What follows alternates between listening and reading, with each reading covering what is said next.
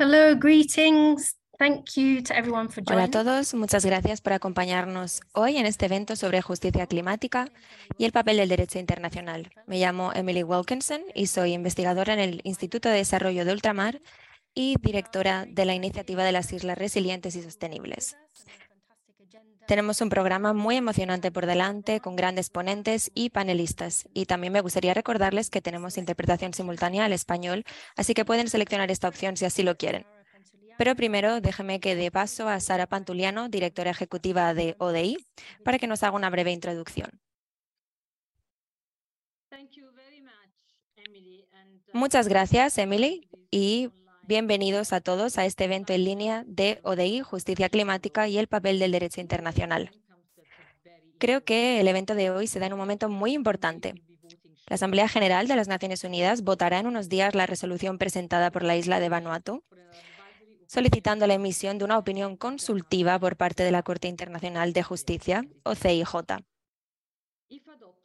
Si se aprueba, la resolución pedirá a la CIJ que clarifique cuáles son, bajo el marco del derecho internacional, las obligaciones de los Estados de proteger el sistema climático para generaciones presentes y futuras, pero también las consecuencias legales para los estados que ya hayan causado un daño significativo a países, poblaciones o individuos afectados por impactos del cambio climático.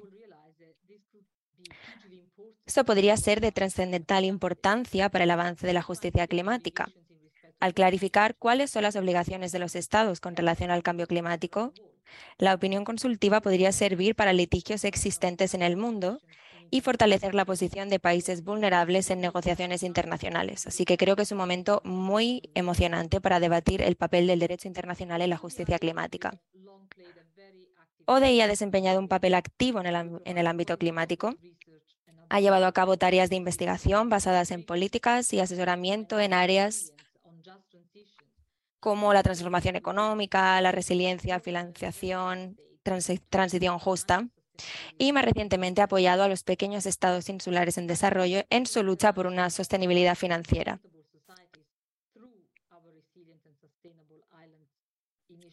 Además, hemos creado diferentes alianzas internacionales como la Asociación RESI, de la que ya he hablado.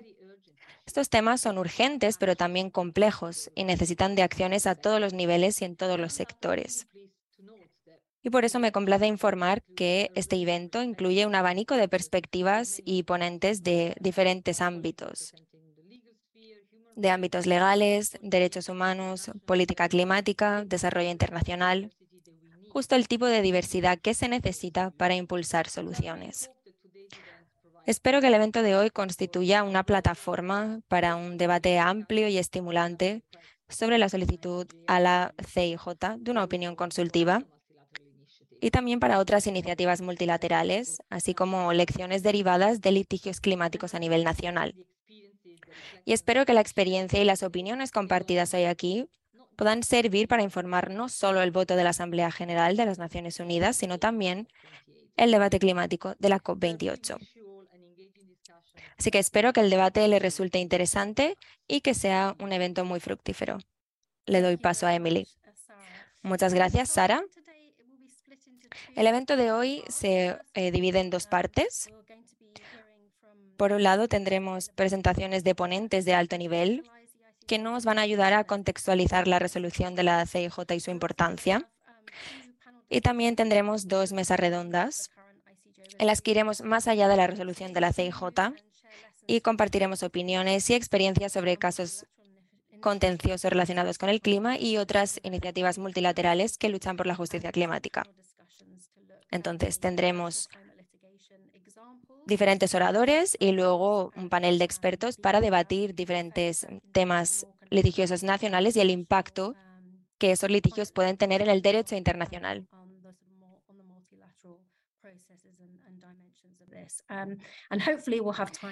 Y si eh, tenemos suerte, tendremos un poco de tiempo al final para las preguntas y respuestas y para las conclusiones finales. Pero primero le voy a dar paso a nuestra primera oradora, Nadia Sánchez Castillo Winkles, que es abogada internacional en Climate Legal Consulting y también investigadora invitada en la Universidad de Utrecht. Nadia, espero que puedas hablarnos un poco sobre el papel del derecho internacional y cómo ayuda a la justicia climática. Te doy paso, Nadia. Muchas gracias, Emily. Y bienvenidos a todos. Es un placer estar hoy aquí y de hacer una introducción sobre el papel del derecho internacional y la justicia climática. El derecho internacional regula acciones de acción climática creando una base el derecho internacional forma parte de la Convención de Marco de las Naciones Unidas sobre el Cambio Climático, pero también diferentes tratados y diferentes convenciones para aliviar el impacto y los efectos um, del cambio climático en los derechos humanos. El marco legal también forma principios importantes, como por ejemplo el principio de eh, intentar no dañar al medio ambiente.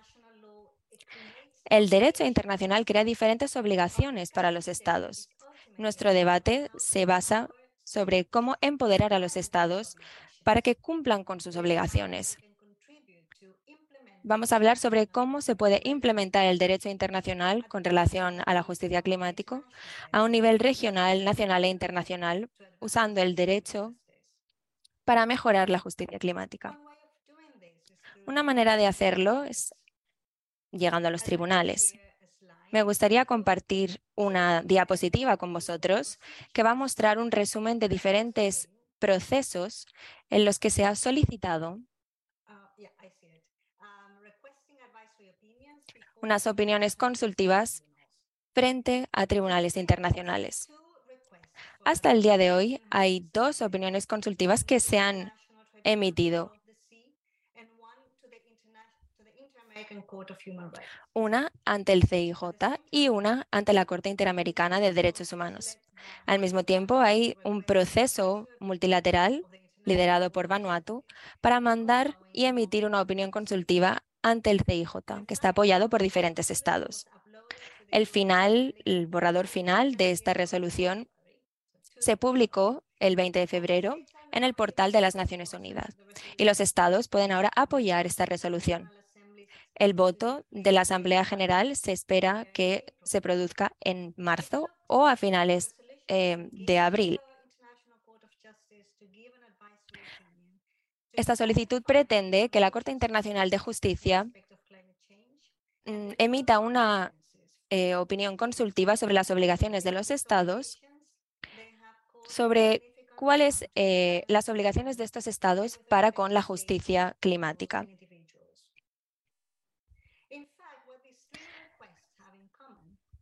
De hecho, lo que todas estas opiniones consultivas tienen en común es que pretenden buscar y clarificar cuáles son las obligaciones de los estados con relación al derecho internacional y a la justicia climática para poder avanzar y luchar contra el cambio climático, clarificar qué acciones climáticas deben llevar a cabo estos países.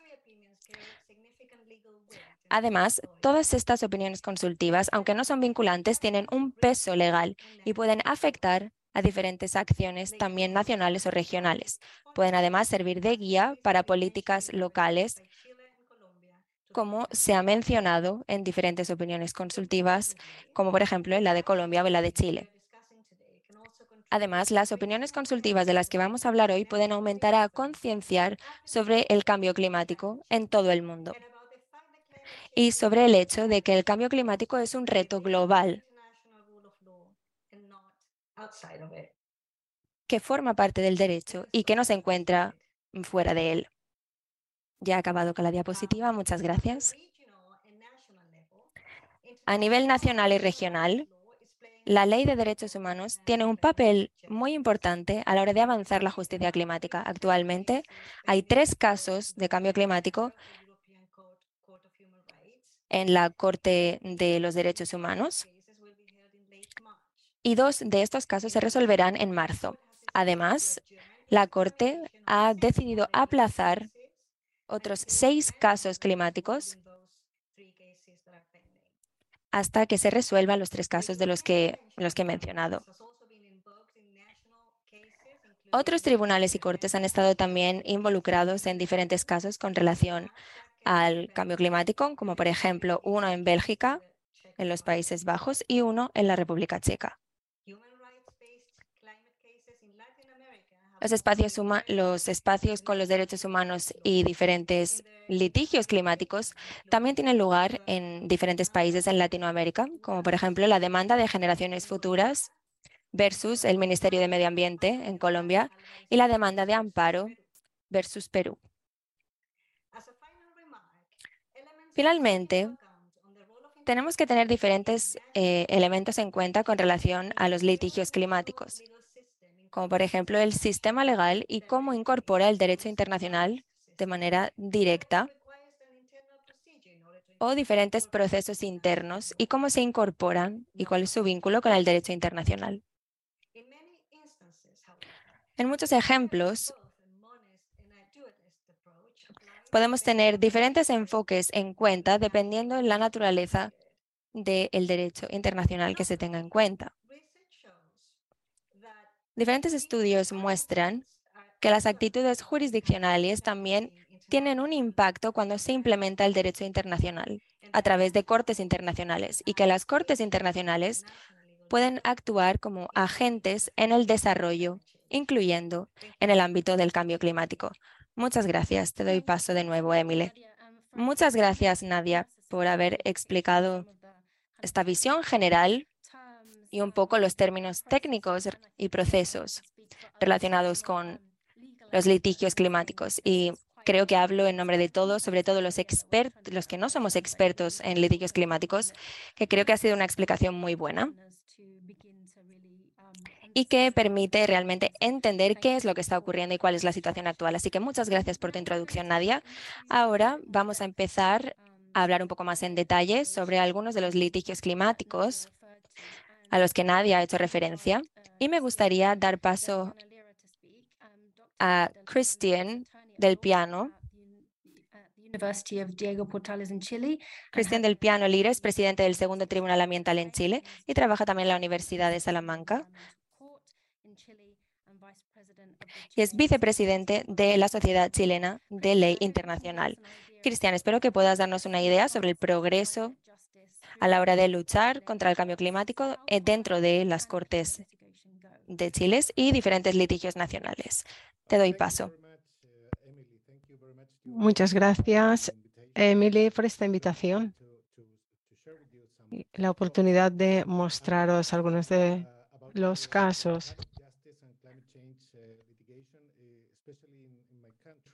Voy a hablar de los casos de litigios, especialmente en mi país.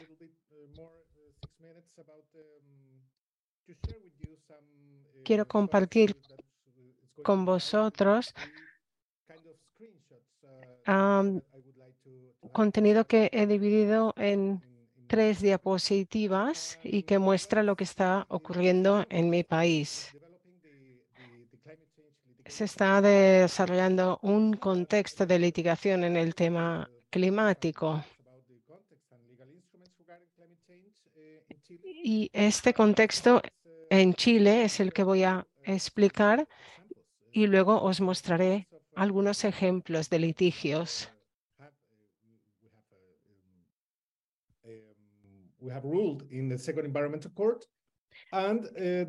Litigios de la Segunda Corte Medioambiental de Chile.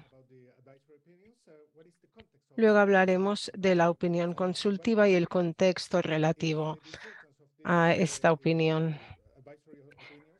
Hablaremos de su importancia y también de la, de la Corte Interamericana de Derechos Humanos y qué es lo que nos espera en el futuro. En primer lugar, el contexto legal. Chile se describe como un país muy vulnerable en lo que respecta al cambio climático, según las Naciones Unidas. En este contexto, Chile quiere tener un marco legal moderno para poder afrontar esta situación. Hay dos instrumentos. El primero es una nueva ley del 2017 relacionado con las emisiones de carbono regarding greenhouse uh, gases, uh, from stationary sources with boilers and turbines.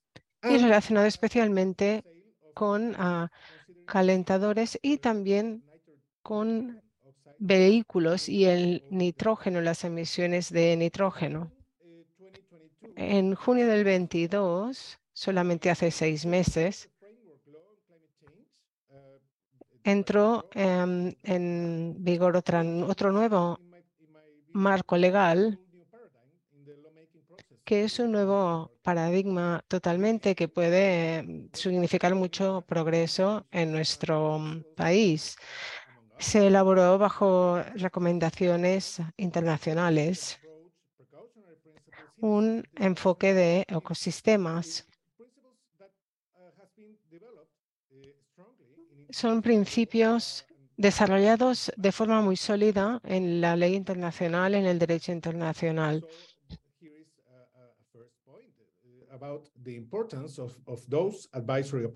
Así que la importancia, es, es muy importante tener estas opiniones consultivas courts y aplicarlas am, en las cortes nacionales the second environmental court. Y sobre todo en la segunda Corte Medioambiental de Chile. El enfoque son tres temas. En primer lugar, los actores nacionales, las instituciones nacionales. En segundo lugar, las herramientas de gestión medioambiental que necesitan una revisión. Como he dicho, esta ley solamente se aprobó hace unos seis meses y necesita todavía más progreso. Y por último,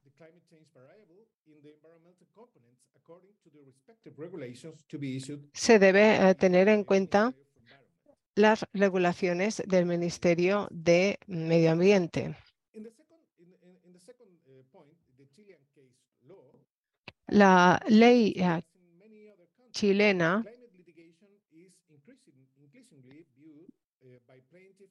observa la- los litigios medioambientales como una forma de reparar los daños medioambientales. El cambio climático ha sido un gran elemento de debate en el- la esfera política. Os quiero mostrar esta diapositiva. ¿Podéis verla? Yes. Yes, thank you. Um, if you, if we consider the Savings Center for Climate Change Law database on climate change that I'm showing you in, in the, in the slide. um, Podéis ver this database on climate change aquí lo que recoge la base de datos de litigios. Tenemos varios temas. En Chile, la mayoría de los casos están relacionados con el asesoramiento medioambiental y las demandas contra empresas. It's a breaking news. Uh, We have, uh, we have receiving, uh, we are receiving now uh, some, some other cases that. uh, Tenemos ahora últimos casos que nos están lleva- llegando y que también tendremos que analizar.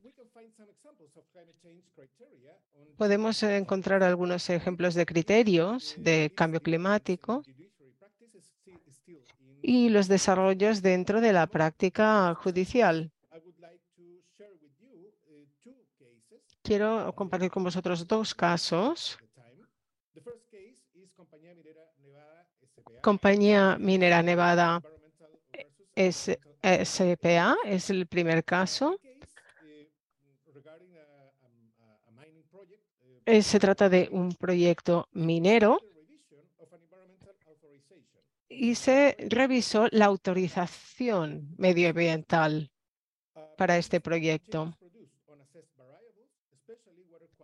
Se analizaron, analizaron varias variables, sobre todo la calidad del agua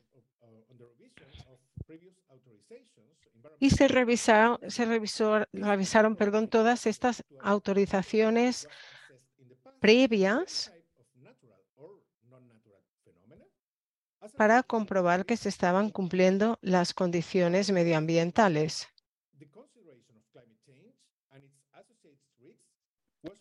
Se analizaron los riesgos medioambientales ambientales y se obligó a que estos riesgos se incluyeran dentro de la autorización. El segundo caso también era un proyecto minero en el norte de Chile, Selva Colorado.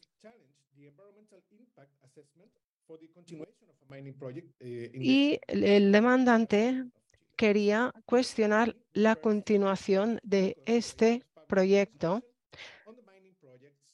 ya que decían que no se habían considerado el impacto sobre el agua y los ecosistemas.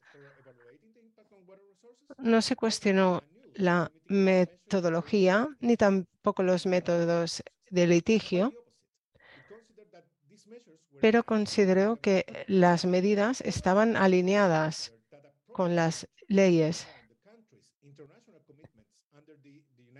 Sin embargo, en el contexto de la Convención del Cambio Climático y el contexto internacional, se consideró una necesidad de hacer un nuevo asesoramiento de los impactos de este proyecto eh, desde el punto de vista medioambiental. Y brevemente, quiero hablar sobre el impacto de esta opinión consultiva no vinculante. En Chile, Chile realmente mm, está a favor de esta opinión consultiva. Y estas opiniones serán consideradas en todos los casos de litigios que están en marcha.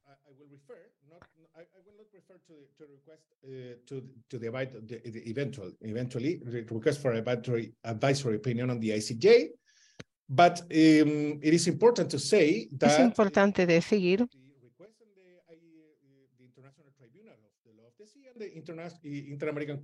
Rights. que tenemos, consideramos la opinión de la Corte Internacional de los Derechos Humanos. También Colombia ha puesto una una solicitud a estos tribunales y es importante que los estados tengan en consideración estas opiniones consultivas a la hora de desarrollar políticas y programas según los, la Convención Americana de Derechos Humanos pero también será útil para otros países en el contexto de los derechos humanos a nivel internacional y en el contexto de la legislación de cambio climático y de legislación medioambiental en general. Chile tiene un marco legal en el tema de, cambio climático y es un marco legal sólido que debe seguirse. Pero tenemos nuevos retos relacionados con los, con los nuevos litigios de la Corte de Medio Ambiente.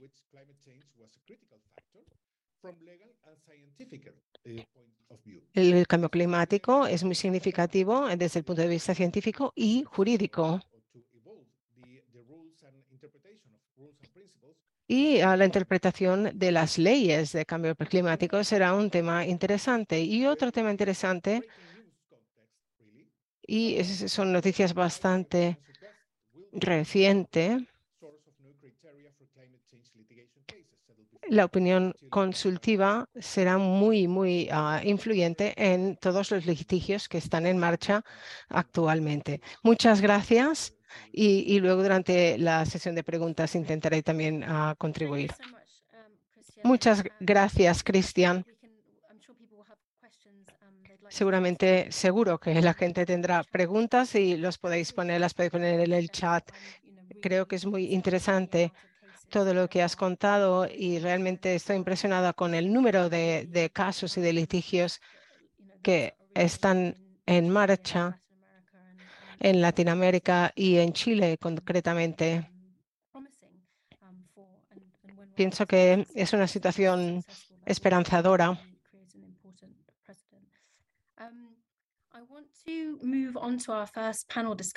Vamos a um, iniciar el primer debate sobre las sinergias entre los litigios climáticos y el derecho internacional. Debemos realmente analizar estos vínculos, cómo se influyen a un tema en el otro. Tengo dos panelistas. Tenemos a Rohan Nantakumar, abogado senior del programa Pacífica de la Oficina de Defensores del Medio Ambiente de Australia y James Golden, director ejecutivo de Open Society Justice Initiative.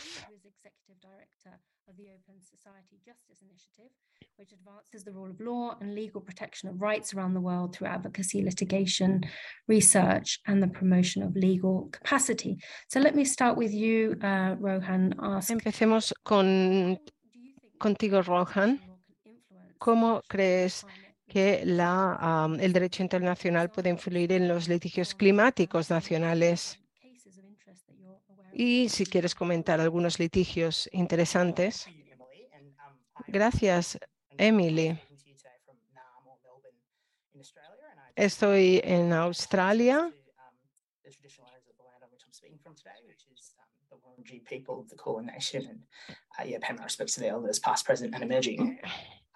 uh, es una pregunta interesante.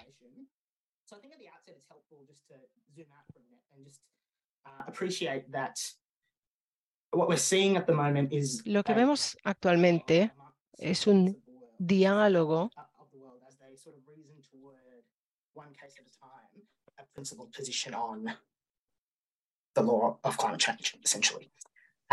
y tenemos que analizar litigio por litigio. Y este diálogo es, um, está muy influenciado por la ley internacional.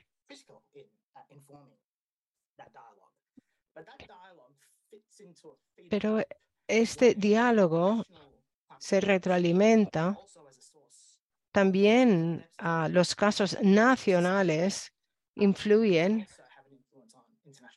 en el derecho internacional, así que es una interacción continua.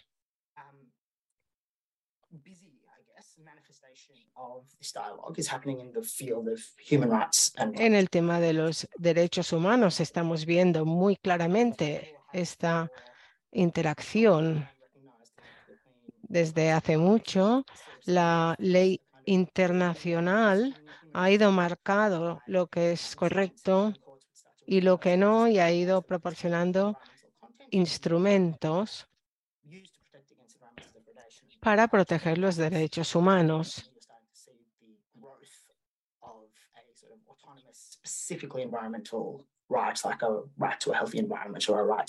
Y luego, ahora en el tema del cambio climático, estamos viendo cómo se va desarrollando también la misma uh, dinámica.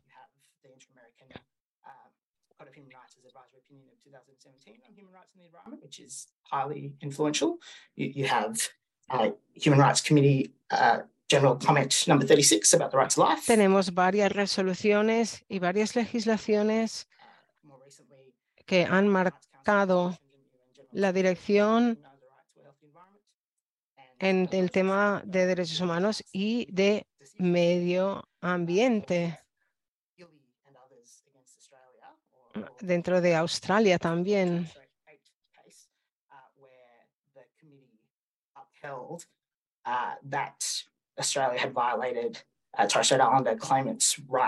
Australia uh, Australia también se enfrentó a algunos litigios por violar temas de- de- relacionados con el cambio climático.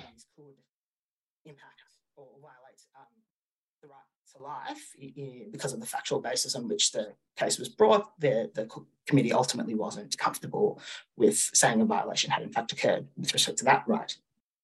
So, I- so I set out those international examples um, really for this purpose. They get picked up so estos, todos estos ejemplos internacionales down at the domestic level. van conformando como un marco que luego influencia los casos a nivel nacional. applying the rights that are contained in the Constitution. And so in that kind of scenario, uh, those kinds of instruments uh, are Todos very estos helpful. instrumentos entonces son muy, muy Um, útiles para los tribunales. Por ejemplo, hubo un caso en el 2020 en Australia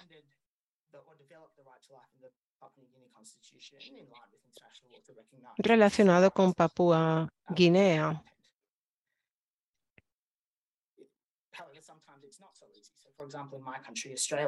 Por ejemplo, en Australia,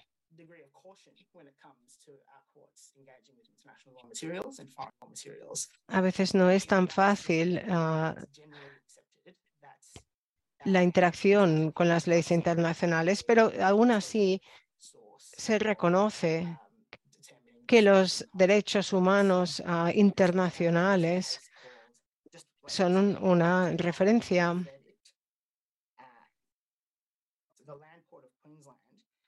uh, made a was authorized to make a non-binding recommendation to uh, Se producen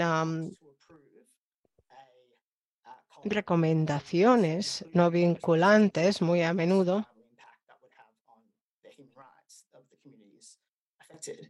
And uh, in so doing, acknowledging the caution that every Australian judge seems to have to say, um, they went on to consider the Inter-American y, Advisory y de- y Committee. muchas veces estas decisiones no vinculantes hacen que los tribunales las escuchen y las tengan en cuenta en sus decisiones.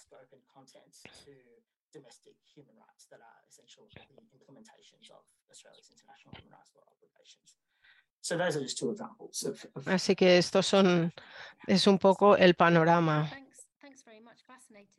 Muchas gracias, es fascinante, That there are- have successful mm, Han habido, mm, es, es- es muy prometedor ver que se producen casos de éxito. Ahora voy a dirigirme a James. ¿Tienen algunos, ¿Tienes algunos ejemplos donde se pueda ver cómo la ley internacional tiene, tiene una influencia sobre estos litigios climáticos? Muchas gracias, Emily. Muchas gracias a ODI por este evento. Creo que ha sido muy importante que estemos aquí apoyando a Vanuatu por su liderazgo y por su valentía a la hora de pedir, solicitar esta opinión consultiva ante la CIJ. Y con relación a la pregunta de cómo el derecho internacional influencia cualquier litigio nacional, bueno, es una pregunta muy compleja. Como hemos oído por parte de Nadia, hay diferentes factores que hay que tener en cuenta con relación al sistema legal de un país, la cultura, el poder de la ley nacional, su relación con el derecho internacional, el tema en concreto y obviamente diferentes procesos. A veces las medidas son más aceptables con relación al derecho internacional que otras. Pero en general podemos ver que el derecho internacional tiene un papel cada vez más importante a la hora de implicarse en el derecho nacional y regional en los últimos años. En 2018, el Tribunal Supremo de Colombia reconoció el Amazonas colombiano como un sujeto de derechos que tiene que protegerse y mantenerse. La Corte decidió que tenían que implementarse nuevas estrategias y medidas para mejorar la Amazonas colombiana y protegerla. incluyendo diferentes marcos legales. Obviamente tenemos diferentes marcos internacionales, como por ejemplo el Convenio Marco de las Naciones Unidas, en relación a esta toma de decisiones. El tribunal también reconoció el principio de derecho internacional en el que se necesita que los estados accionen incluso cuando no hay una certidumbre científica de que algún impacto ambiental pueda tener también un impacto en las poblaciones y comunidades. Además, estableció las obligaciones específicas de los estados a la hora de proteger el medio ambiente.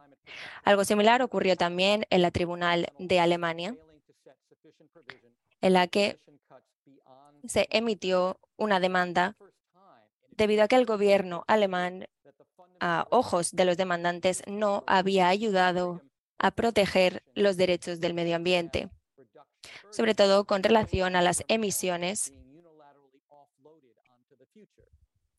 que suponían un impacto no solo a las generaciones presentes, sino también a las generaciones futuras. Con relación a este caso, la Corte de Alemania se basó en el derecho internacional que podemos encontrar en diferentes tratados y marcos internacionales para poder mitigar el calentamiento global y combatir el cambio climático. En el mismo año, en 2021, hubo también un caso contra Shell, también basado en la ley internacional, donde se incluían diferentes obligaciones para empresas, como en este caso Shell, con relación al cambio climático y todas sus actividades como emisiones de CO2.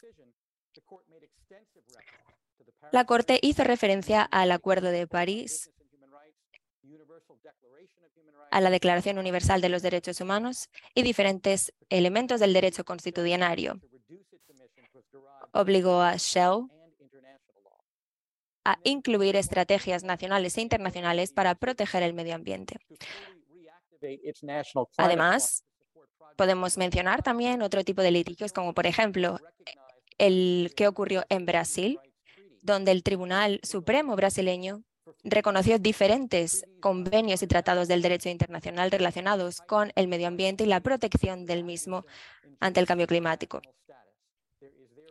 que tenían en Brasil un estatuto supranacional, ya que las medidas que hasta el momento se habían tomado en Brasil no protegían de manera adecuada el medio ambiente. Por tanto, podemos decir que cada vez más el derecho internacional tiene un impacto más significativo en el litigio nacional.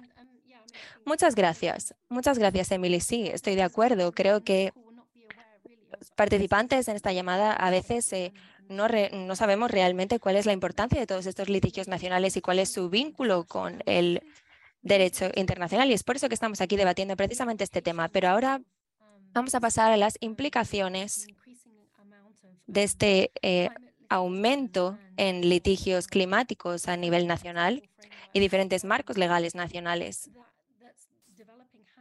que se han estado desarrollando y cómo creéis que esto va a influenciar al cambio climático y a los compromisos contra el cambio climático a nivel internacional. ¿Creéis que estos procesos legales van a influenciar a las negociaciones climáticas futuras?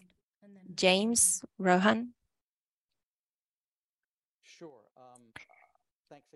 Sí, muchas gracias, Emily, por tu pregunta. Simplemente para ser breve, me gustaría comentar que cuando pensamos sobre los impactos de los litigios y qué impactos pueden tener con relación a los compromisos contra el cambio climático, bueno, creo que existe mucha literatura con relación a este tema, diferentes estudios académicos que han llegado a diferentes conclusiones sobre cuál es el enfoque que se podría dar a todos estos litigios nacionales y a la solución de los litigios internacionales. Además, nosotros, por ejemplo, hemos estudiado también el impacto que el litigio internacional puede tener en diferentes ámbitos.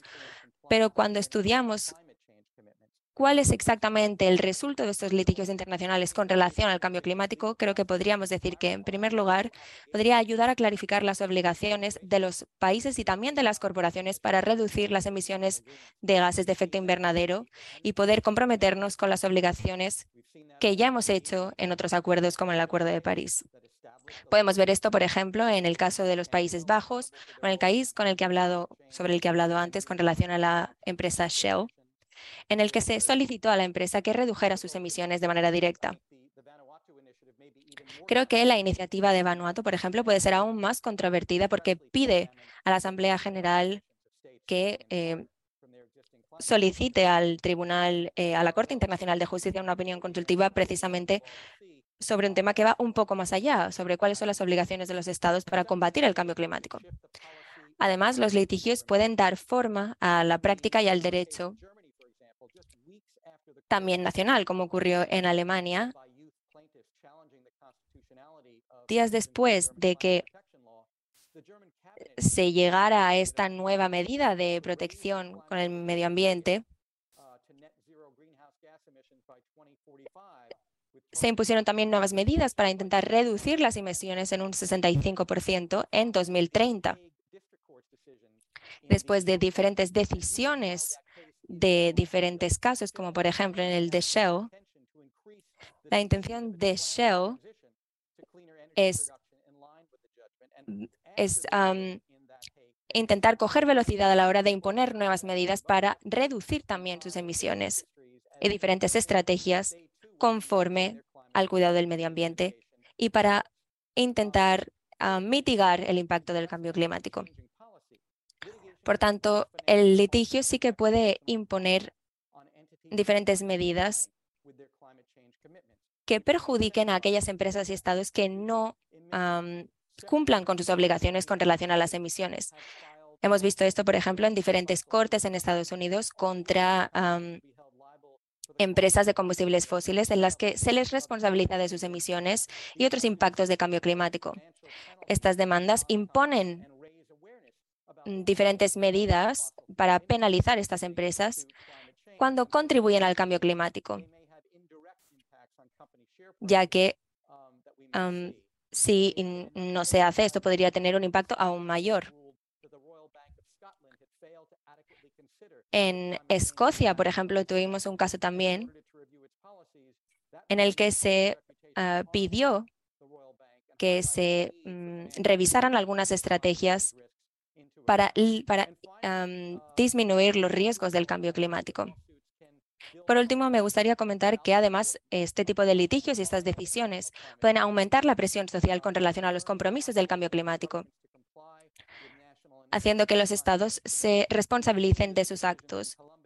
Hemos visto que esto ha ocurrido en Brasil, en Colombia, que este tipo de litigios han aumentado la presión social y han aumentado la concienciación sobre este hecho.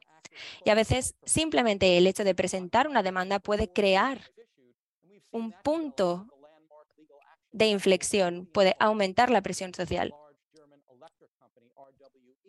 Este es el caso, por ejemplo, eh, de un caso en 2015 en Alemania, donde aún estamos esperando a escuchar al tribunal sobre eh, la resolución, pero simplemente el hecho de presentar esta demanda ya aumentó la presión social, como digo. Muchas gracias, James. Sí, creo que es importante subrayar las implicaciones también para el sector privado. Y Rohan, vamos a escuchar ahora qué tienes que decir tú sobre, sobre este hecho. ¿Crees que el derecho internacional o este tipo de litigios va a ayudar, por ejemplo, a la financiación de daños y pérdidas con relación al cambio climático, como resultado a esta presión social mm, que deriva de este tipo de litigios precisamente? Bueno, creo que sí, en general. Como uh, James ha dicho, con relación a a los litigios, a los compromisos, a responsabilizarse de los compromisos climáticos, al cambio de políticas, al tipo de penalizaciones financieras.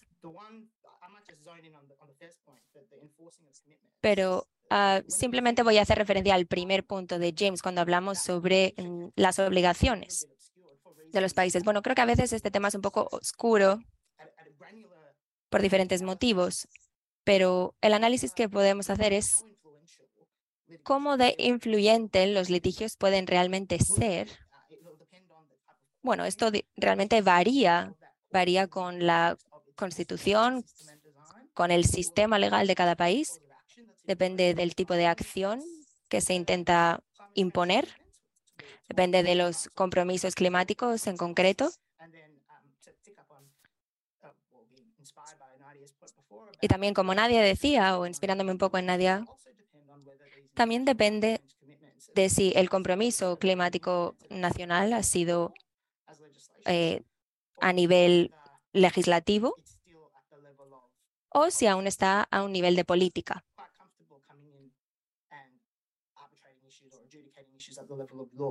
Entonces, es algo que hay que tener en cuenta a la hora de analizar todo esto y también la competencia de los estados para poder realizar este tipo de acciones. Pero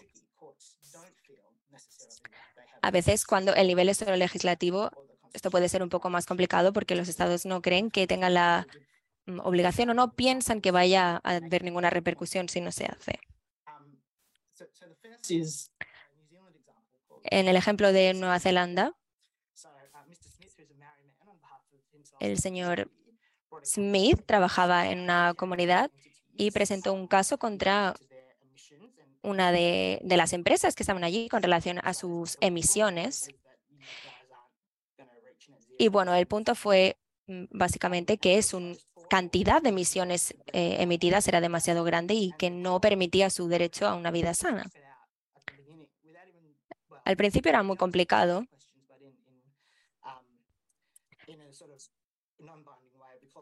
Trataron el tema de una manera no vinculante, escucharon lo que este hombre tenía que decir. Pero no llegó a nada y la razón fue que este tipo de evaluación no es un tipo de evaluación que, en, la opinión de esta, de esta Corte, pueda llegar a escucharse de manera adecuada en, en la Corte. Lo que se necesitaba en este momento era una respuesta más ah, concreta que pueda beneficiar al público general. Entonces, básicamente lo que estaban diciendo es que, bueno, si no es un punto concreto de la ley, no podemos ayudarte. Y es por ello que el caso no llegó a tratarse. Otro ejemplo fue el caso de Queensland, en el que el tribunal hizo una recomendación no vinculante sobre si un ministerio en concreto debería o no aprobar un proyecto minero. Y bueno, el tribunal al final dijo que no se debería aprobar este proyecto minero debido al impacto en los derechos humanos. Pero otro factor que el tribunal consideró en este caso fue que el proyecto en sí mismo hacía una contribución material al cambio climático y que disminuiría las opciones de este país para cumplir con sus obligaciones contra el cambio climático. Y esto es algo significativo porque es un momento en el que el tribunal dijo, bueno, esto puede limitar las posibilidades de Australia de cumplir con la reducción de las emisiones de luchar contra el cambio climático. Y aquí es un caso en el que el tribunal realmente sí que entró al tema. Pero es precisamente porque se le dio la oportunidad de crear una recomendación no vinculante, que igualmente tiene validez. Y es por ello que decidieron, porque se sentían más cómodos, ir hacia adelante con este caso. Muchas gracias, uh, Rohan. Ha sido un debate muy interesante y unos ejemplos muy interesantes. Creo que vamos a pasar al siguiente punto, pero si queréis escuchar más sobre Rohan o James, podéis siempre mm, leer sus libros o sus publicaciones en Internet. Así que ahora vamos a pasar al siguiente punto. Voy a darle la bienvenida a su excelencia, el ministro de Medio Ambiente de Vanuatu, y gestión de desastres. Sin embargo, como es muy tarde en Vanuatu, eh, Su Excelencia, el Honorable Ralph Revenvanu, ha grabado un vídeo para el día de hoy, así que vamos a escucharlo. Por favor, si el equipo técnico puede darle al play para que podamos escuchar qué tiene que decirnos el señor Ravanu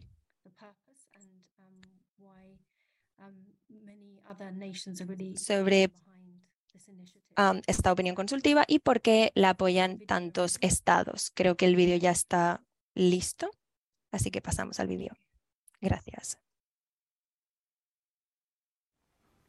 Good morning.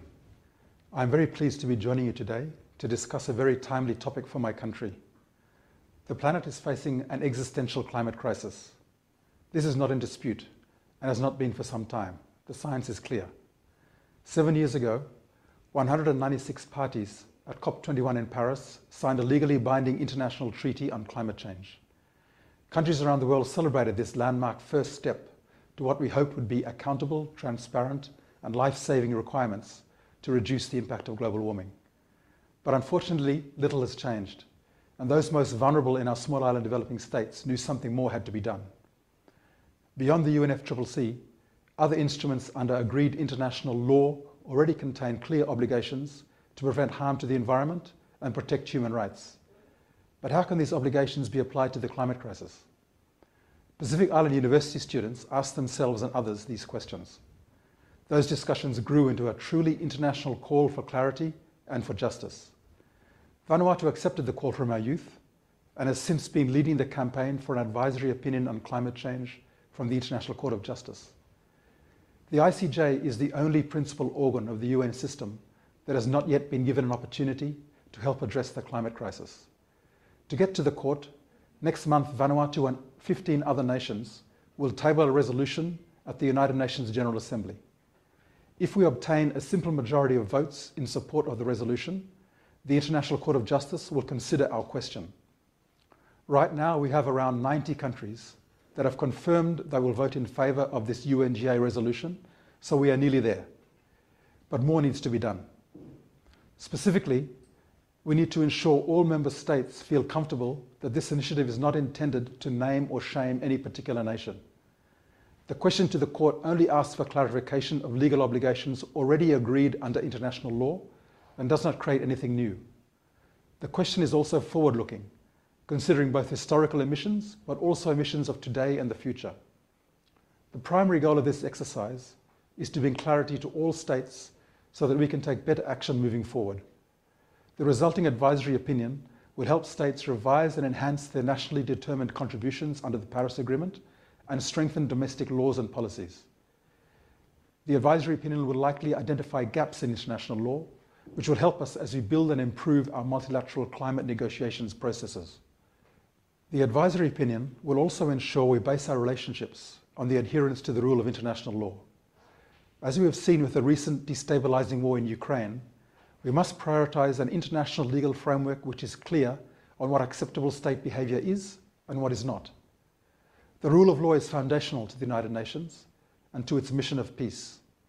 From the smallest villages in the Pacific Islands to the global stage, the rule of law is all that stands between peace and stability and a climate-safe world and utter destruction. The rule of law protects the vulnerable and is the basis of international cooperation, especially in regards to climate change. Vanuatu has heard the strong call and expectation from grassroots youth movements and indeed over 1,500 civil society organizations from around the world to draft a forward-looking, indeed intergenerational question.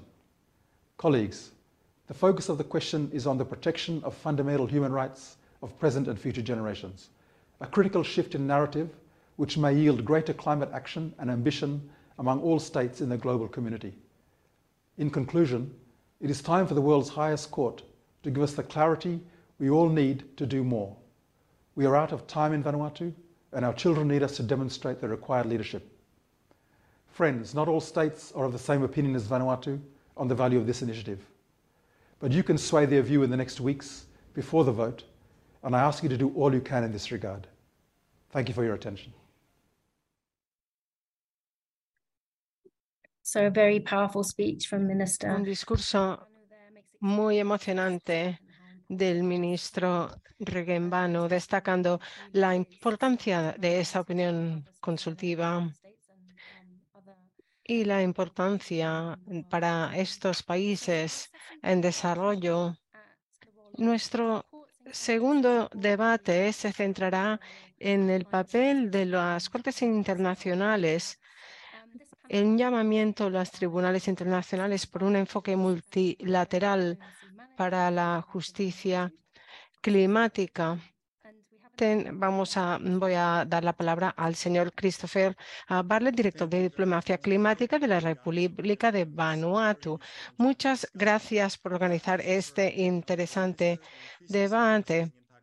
Como ha dicho el ministro, el, impacto del cambio climático es un tema existencial y también no solamente eh, debemos abordarlo desde un punto de vista ambiental, sino desde un punto de vista de la justicia. 18 países han terminado el borrador para presentarlo a la Asamblea Nacional de las Naciones Unidas el mes que viene. Hemos, tenido en los últimos días muchos más países añadiéndose a esta resolución que podéis ah, ver en Vanuatu, ah, en la web de Vanuatu, si queréis leer esta resolución. Hay dos preguntas. Una, ¿cuáles son las obligaciones legales de los estados? Y la segunda, cuáles son las consecuencias cuando se producen daños. Quiero presentar a nuestros tres panelistas que van a analizar esta iniciativa. Tenemos a Digno Montalbán, abogado e investigador en la Universidad Carlos III de Madrid. Tenemos a Nicole Ponce, coordinadora en Asia de la Juventud Mundial para la Justicia climática y finalmente a Harjet Singh, responsable de justicia climática en la organización Climate Action Network International. Primero, mm, voy a mm, dar la palabra a Digno, que va a hablar en español, así que tienen que elegir el canal inglés si quieren escuchar la interpretación. El caso en Chile y Colombia relacionado con la opinión consultiva en el Tribunal Interamericano de Derechos Humanos. ¿Cómo puede esto avanzar en el tema de la acción climática? Le doy la palabra. Thank you very much, Christopher. Thank you very much for the organization of this panel. Muchas gracias por la invitación y muchas gracias, eh, Christopher, por la presentación. En relación a la pregunta, yo quisiera destacar los aspectos específicos que la opinión consultiva promovida por Chile y Colombia ofrecen dentro de este conjunto de casos que se están conociendo por tribunales internacionales respecto a las obligaciones en materia de derechos humanos derivadas de la emergencia climática. Yo creo que un enfoque específico de las preguntas sometidas por Chile y por Colombia eh, es los impactos diferenciales que la crisis climática está provocando dentro del continente americano, y en específico dentro de los países que forman parte del sistema interamericano. Y esto tiene un contexto dentro del sistema interamericano de derechos humanos. En marzo del 2022, la Comisión Interamericana de Derechos Humanos emitió un informe titulado Emergencia Climática alcance de las obligaciones interamericanas en materia de derechos humanos. Y entre los diferentes aspectos que destaca ese informe, que es el precedente directo de la opinión consultiva remitida por Colombia y por, Chile, se destaca, entre otras cosas, la importancia de que los estados aseguren eh, procesos de mitigación respecto de los impactos diferenciados que la crisis climática está produciendo principalmente sobre pueblos indígenas, comunidades locales, campesinas, migrantes climáticos y demás. Esto teniendo en cuenta que eh, los efectos del cambio climático son uno de los grandes riesgos que atraviesa la región, con los que atravesará la región en los próximos años. Gran parte de la población de América Latina se encuentra en zonas costeras, y no solo, no solo en, el, en el Caribe, sino también en la región de, de América, de, América del, Sur. En este contexto, eh, los efectos del cambio climático se prevé generarán o pueden llegar a generar fuertes migraciones climáticas, lo cual es eh, pueden llegar a afectar considerablemente los derechos humanos de las poblaciones involucradas. En este contexto, las opiniones la opinión consultiva sometida a, conocimiento de la Corte Interamericana de Derechos Humanos, que es otro organismo que forma parte de la Organización de Estados Americanos, tiene, yo encuentro dentro de las preguntas sometidas siete eh, eh, enfoques claros y quisiera enumerarlos brevemente para, para profundizar tal vez en, en, el debate respecto al aporte específico que, que esta opinión consultiva ofrece al, al, debate global sobre la materia. Primero, como mencionaba, enfoques diferenciales, es decir, cómo los efectos del cambio climático no son iguales para todas las poblaciones y cómo esto genera obligaciones, específicas en materia de derechos humanos para estos grupos especialmente vulnerables me refiero, insisto, pueblos indígenas, posibles migrantes climáticos, eh, pueblos costeros, campesinos, pesqueros. Cómo esto genera eh, también mujeres y niños. Cómo esto genera obligaciones específicas en materia de derechos humanos. Eh, un segundo punto del que se dirige la solicitud de opinión consultiva es la importancia de la garantía del derecho de acceso a la información en el marco del cumplimiento de las obligaciones derivadas del combate contra el cambio climático. Y aquí uno de los puntos importantes de la pregunta sometida a conocimiento de la Corte es la vinculación del acuerdo regional sobre este tema, em, ratificado recientemente, el, acuerdo de Escazú, eh, y su vinculación con el sistema interamericano de derechos humanos. El acuerdo de Escazú, que es uno de los documentos internacionales más relevantes en materia de participación ciudadana y protección ambiental, no es parte del sistema interamericano de derechos humanos parte, es, una iniciativa regional que forma parte del sistema global. Eh, esta pregunta promete vincular este, este, avance dado en el acuerdo de Escazú con eh, las obligaciones que se derivan específicamente de los países que han suscrito la Convención Americana de Derechos Humanos. Un tercer punto tiene que ver con las generaciones futuras eh, y cómo la garantía de los derechos de las generaciones futuras vincula a los estados en el presente a realizar acciones concretas. Este es un avance, este podría ser un avance importantísimo en el sistema interamericano de derechos humanos, pues hasta el momento no ha habido ninguna solución en, en, en esa dirección y de hecho puede cambiar ciertas líneas jurisprudenciales de la Corte que ahora no puedo, no puedo profundizar en ellas, pero esta es una pregunta clave dentro de, de, de las, de, la solicitud presentada. Eh, otro, la importancia de recursos judiciales para combatir el cambio climático el derecho a, la protección judicial para convertir el cambio climático y además el derecho a la consulta de los pueblos indígenas eh, que incorpore las consecuencias climáticas. Esto también es una, es un gran, podría ser un gran avance dependiendo de la respuesta que dé la Corte. Porque el derecho a la consulta y los instrumentos que se han establecido para garantizar este derecho a la consulta, como los informes de impacto ambiental, suelen contemplar los impactos locales, eh, específicos y acumulados de la actividad que se va a realizar en los territorios indígenas. La consulta se dirige también a, preguntar sobre la importancia de incorporar también los impactos globales eh, en materia de cambio climático que esa actividad puede producir. Y esto puede ser un gran cambio también.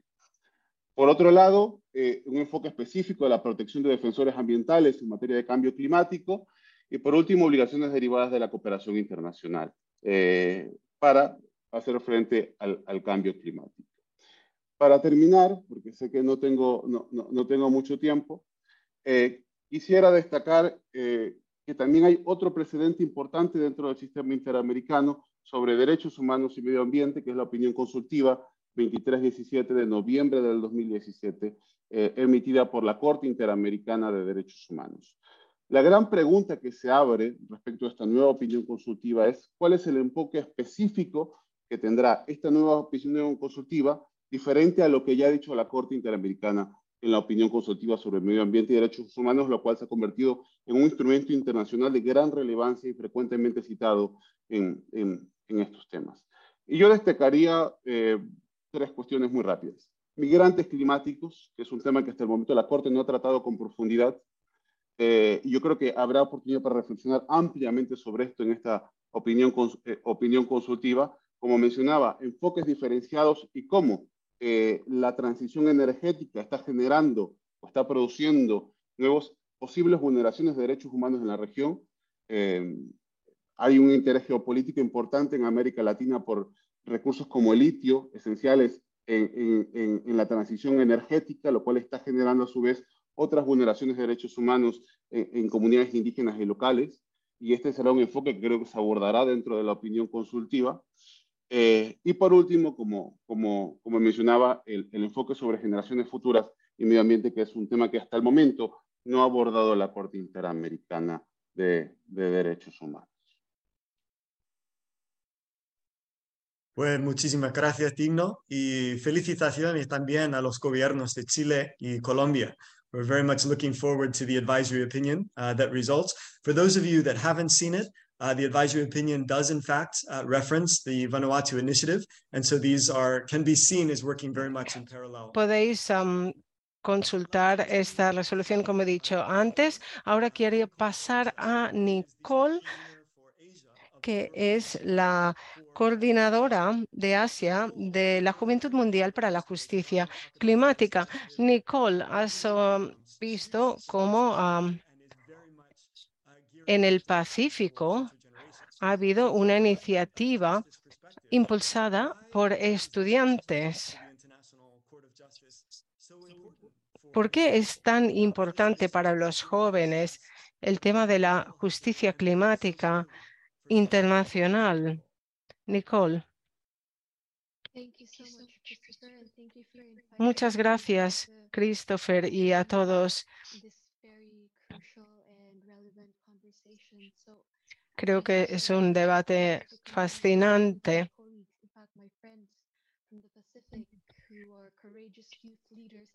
Y sí, yo trabajo con líderes jóvenes en el tema climático. Y eso es muy importante porque los derechos humanos son parte de la solución del cambio climático. Así que la justicia climática y los derechos humanos están integrados. Yo crecí en Filipinas y el tema del cambio climático no era fácil, pero ahora veo cómo suben los niveles del mar, cómo se destruyen los ah, recursos naturales, cómo se producen desastres naturales. Y estamos viendo los efectos.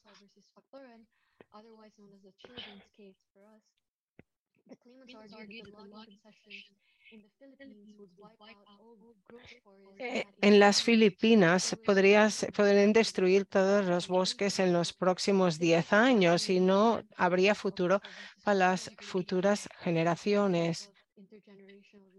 Y por eso ah, vemos que el tema de la responsabilidad intergeneracional es muy importante.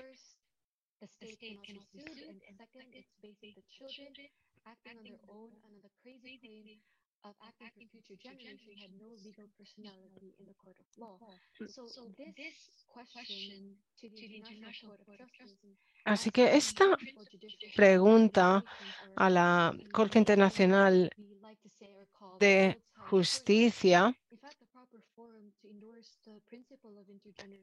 incluye esta, este concepto de la igualdad intergeneracional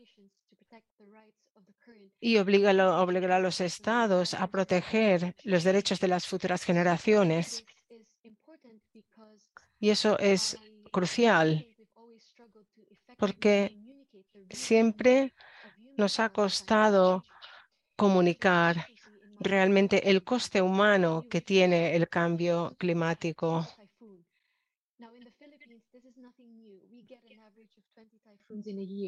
En las Filipinas, por ejemplo, tenemos unos 20 tifones cada año.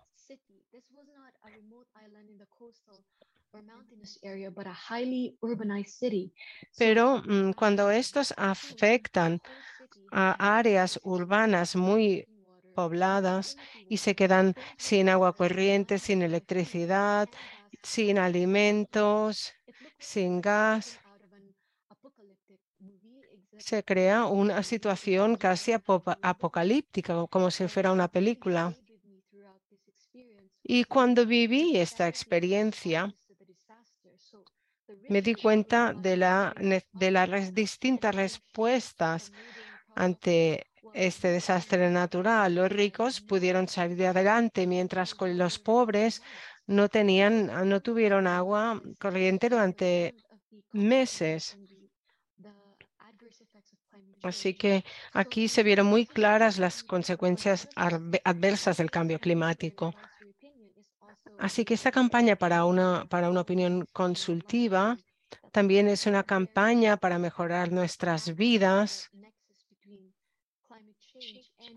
Por eso es tan importante recalcar este vínculo entre cambio climático y derechos humanos.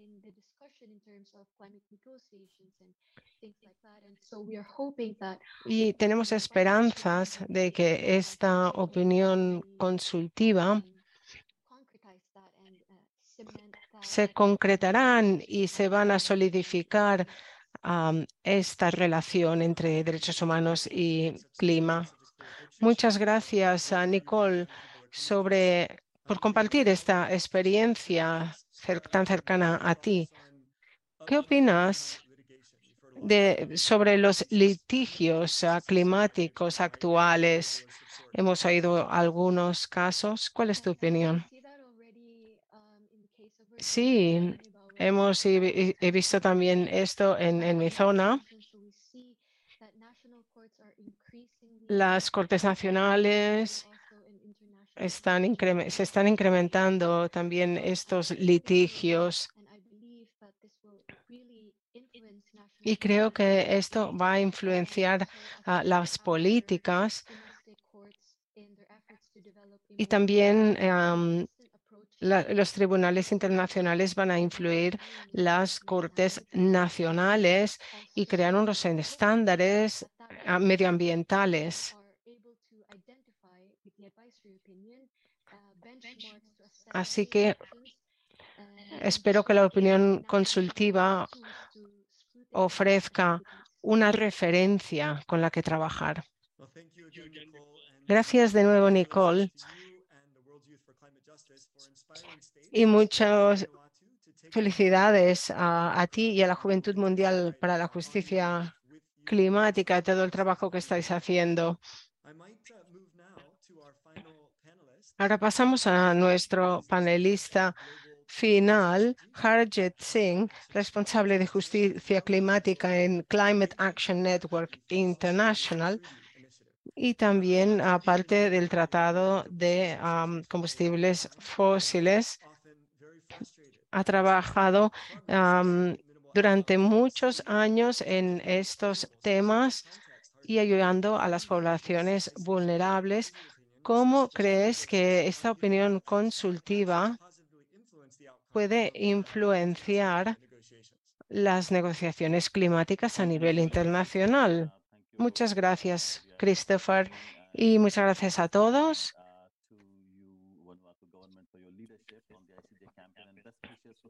Y suerte con la campaña. Como ha dicho Nicole, eh, estamos viendo cómo la crisis climática está llegando a unos extremos preocupantes. Así que tenemos que exigir a los gobiernos que tengan planes concretos, por ejemplo, que se mantengan bajo un grado y medio y abordar cualquier daño ambiental. Pero estas acciones por parte de los gobiernos normalmente no son las adecuadas y no están bien repartidas. Hemos vimos, con los acuerdos de París un mecanismo que va de abajo para arriba. pero necesitamos, necesitamos algo que vaya hacia abajo, abajo, algo basado en la responsabilidad.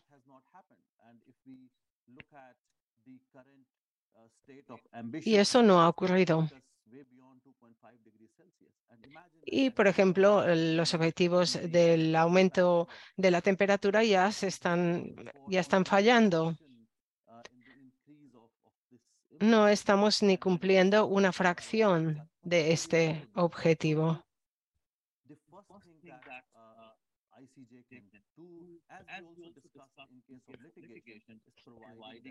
Así que la Corte Internacional de Justicia lo que puede hacer es ofrecer un poco de claridad de referencia para luego mejorar al nivel nacional, para reforzar las políticas domésticas y las leyes domésticas, sobre todo en tema de derechos humanos. Lo que proporciona el Acuerdo de, de París es un vehículo para responder al cambio climático y para hacer que los países sean responsables. Debemos aprovechar el impulso de, la COP27 y asegurarnos de que conseguimos el objetivo de 1,5 grados.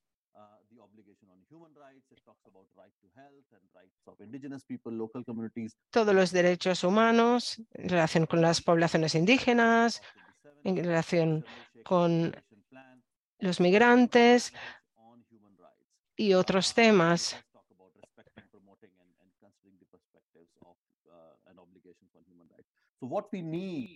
Lo que necesitamos es más presión, más dirección, más recomendaciones para poder reforzar estas acciones.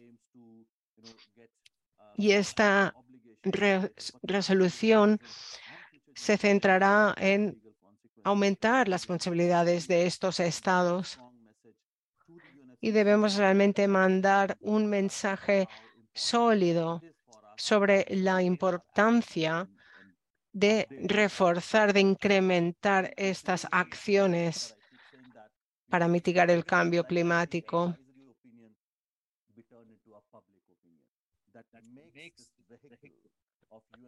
Y creo que la opinión consultiva también tiene que ser una opinión pública, porque de esta forma, si, si van juntas, tendrá mucho más efecto.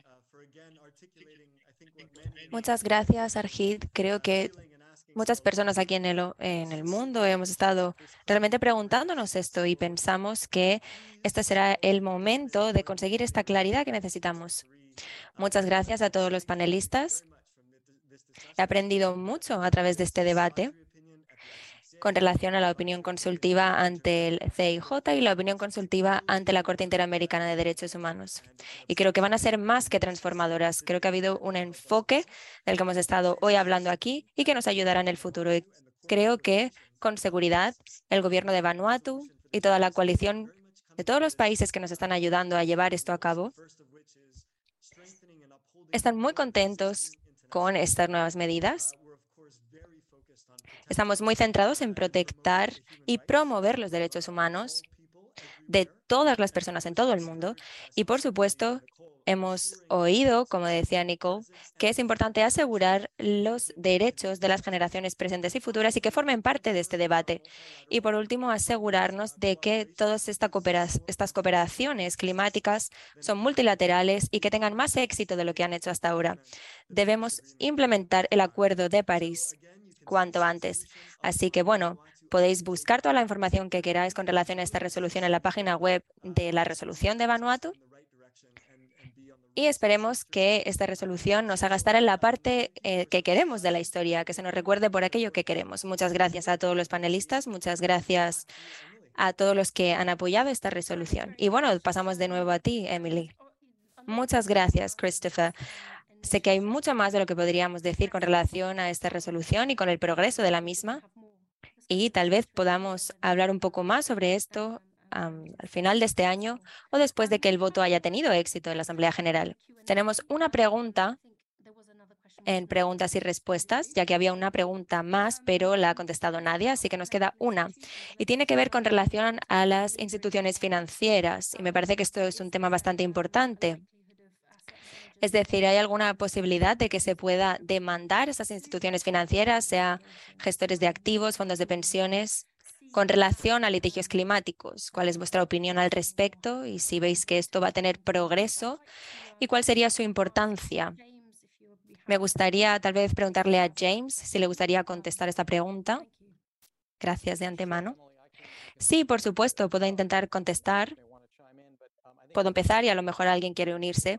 Bueno, creo que es una pregunta muy importante porque las instituciones financieras tienen un papel muy importante a la hora de financiar, algunas de las actividades más emisoras que empeoran los efectos del cambio climático. Y creo que nos damos cuenta de que hay un progreso con relación a este tema y diferentes estrategias innovadoras y diferentes litigios climáticos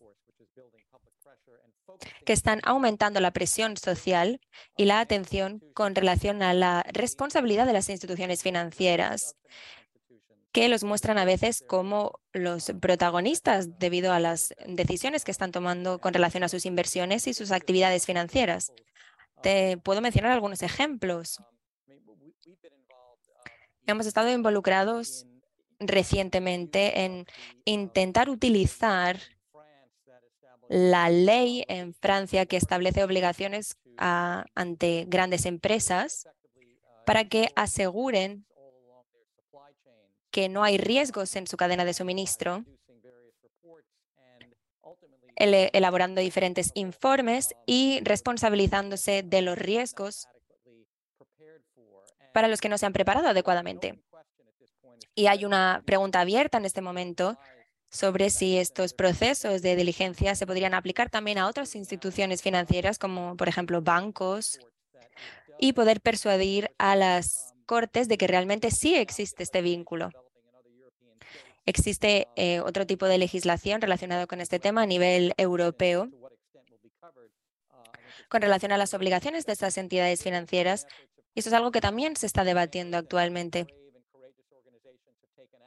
Diferentes organizaciones y asociaciones están trabajando en diferentes procesos nacionales en Reino Unido y en otros países con relación a estas entidades financieras como por ejemplo la Comisión de Intercambio en Estados Unidos, que ha sido un punto central para este tipo de actividades y que eh, ha sido demandada por diferentes grupos en Estados Unidos debido a que no están responsabilizándose de los riesgos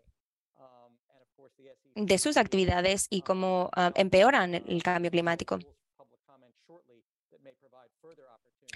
Se establecerán nuevos comentarios con relación a estos casos que eh, podrían incluir nuevas obligaciones que podrían imponerse a estas entidades financieras. Pero sí me parece un tema muy interesante y muy importante y creo que es un momento para mm, poder intentar tener en cuenta cualquier dirección que pueda tomarse a este respecto y que este es el, realmente el momento y el punto para hablar sobre esto. Muchas gracias, James. Sí, estoy de acuerdo contigo. Creo que hay muchos ejemplos que podríamos tener en cuenta y que este es precisamente el lugar en el que podemos debatir sobre estos temas. Bueno, voy a dar paso en un momento a mi compañera Rebeca Fabrizi, que va a hacer una conclusión antes de acabar hoy. Eh, estamos deseosos de escucharla va a hablar sobre, eh, va a hablar en nombre del Reino Unido y va a hablar también sobre su compromiso de ayudar a los pequeños estados insulares con la financiación para incorporar nuevos, nuevas estrategias para luchar contra el cambio climático.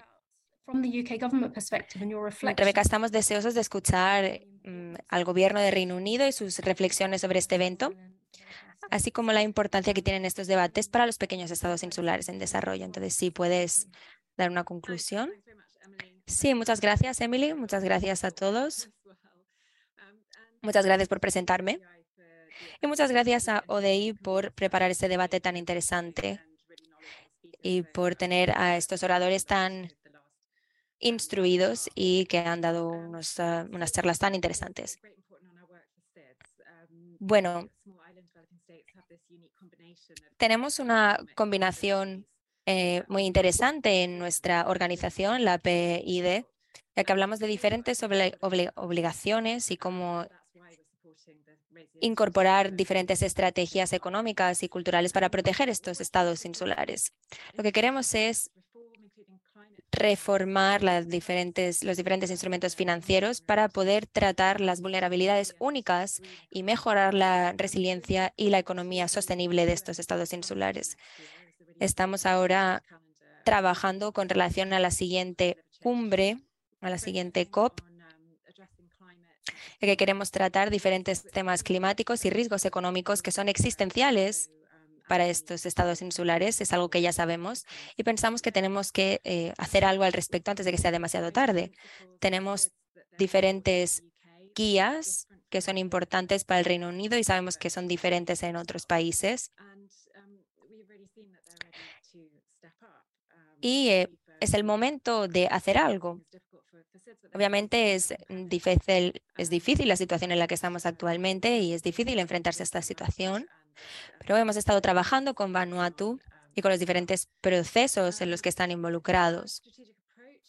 Nuestro enfoque actualmente es diferentes programas para poder mejorar la resiliencia económica de este tipo de estados y pensamos que hay diferentes plataformas públicas que podrían ayudarnos a llevar a cabo las estrategias que necesitan.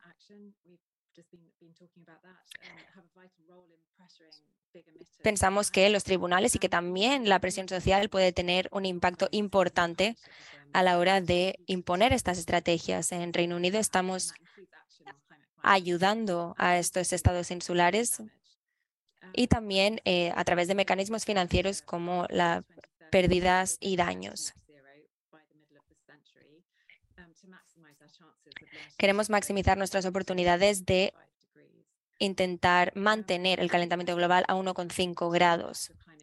Reconocemos que el impacto del cambio climático está suponiendo diferentes pérdidas y daños en diferentes pasos, en diferentes países, perdón, y que esto va a aumentar en el futuro.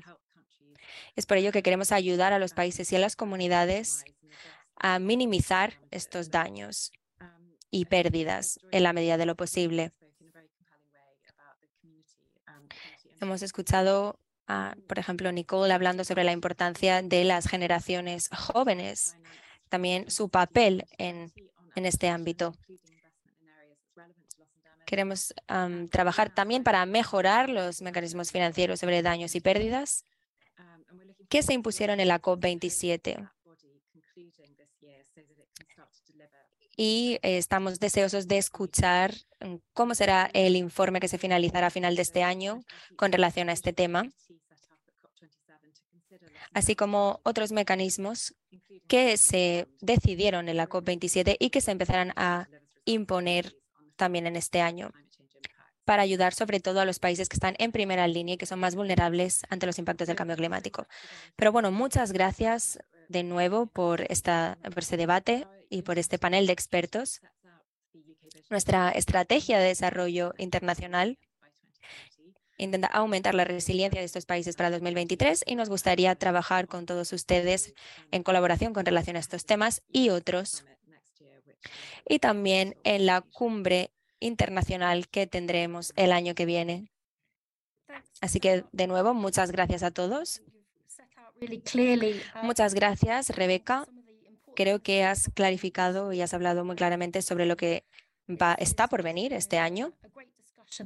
Ha sido un debate muy interesante y nos ha hecho pensar mucho sobre cuál es el papel del derecho internacional y del sistema legal Um, a la hora de avanzar con relación a diferentes aspectos relacionados con la agenda del cambio climático y utilizarlo también como un instrumento político para ayudar en nuestros objetivos y las promesas, incluyendo iniciativas como, por ejemplo, la iniciativa de la opinión consultiva presentada por Vanuatu. Bueno, estamos al final de la sesión y creo que hemos cubierto muchos temas. Me parece que ha sido un debate muy interesante y me gustaría seguir la conversación con todos vosotros en otros eventos este año, pero me gustaría darle las gracias a todos nuestros oradores por estar hoy aquí, por haberse unido en diferentes partes del mundo, en diferentes zonas horarias. Muchas gracias a todos los que habéis estado aquí viendo el evento de hoy, los que habéis participado también en el debate. Y me encantaría volver a veros a todos muy pronto y seguir trabajando y seguir hablando con relación a este tema. Así que solo me queda decir muchas gracias.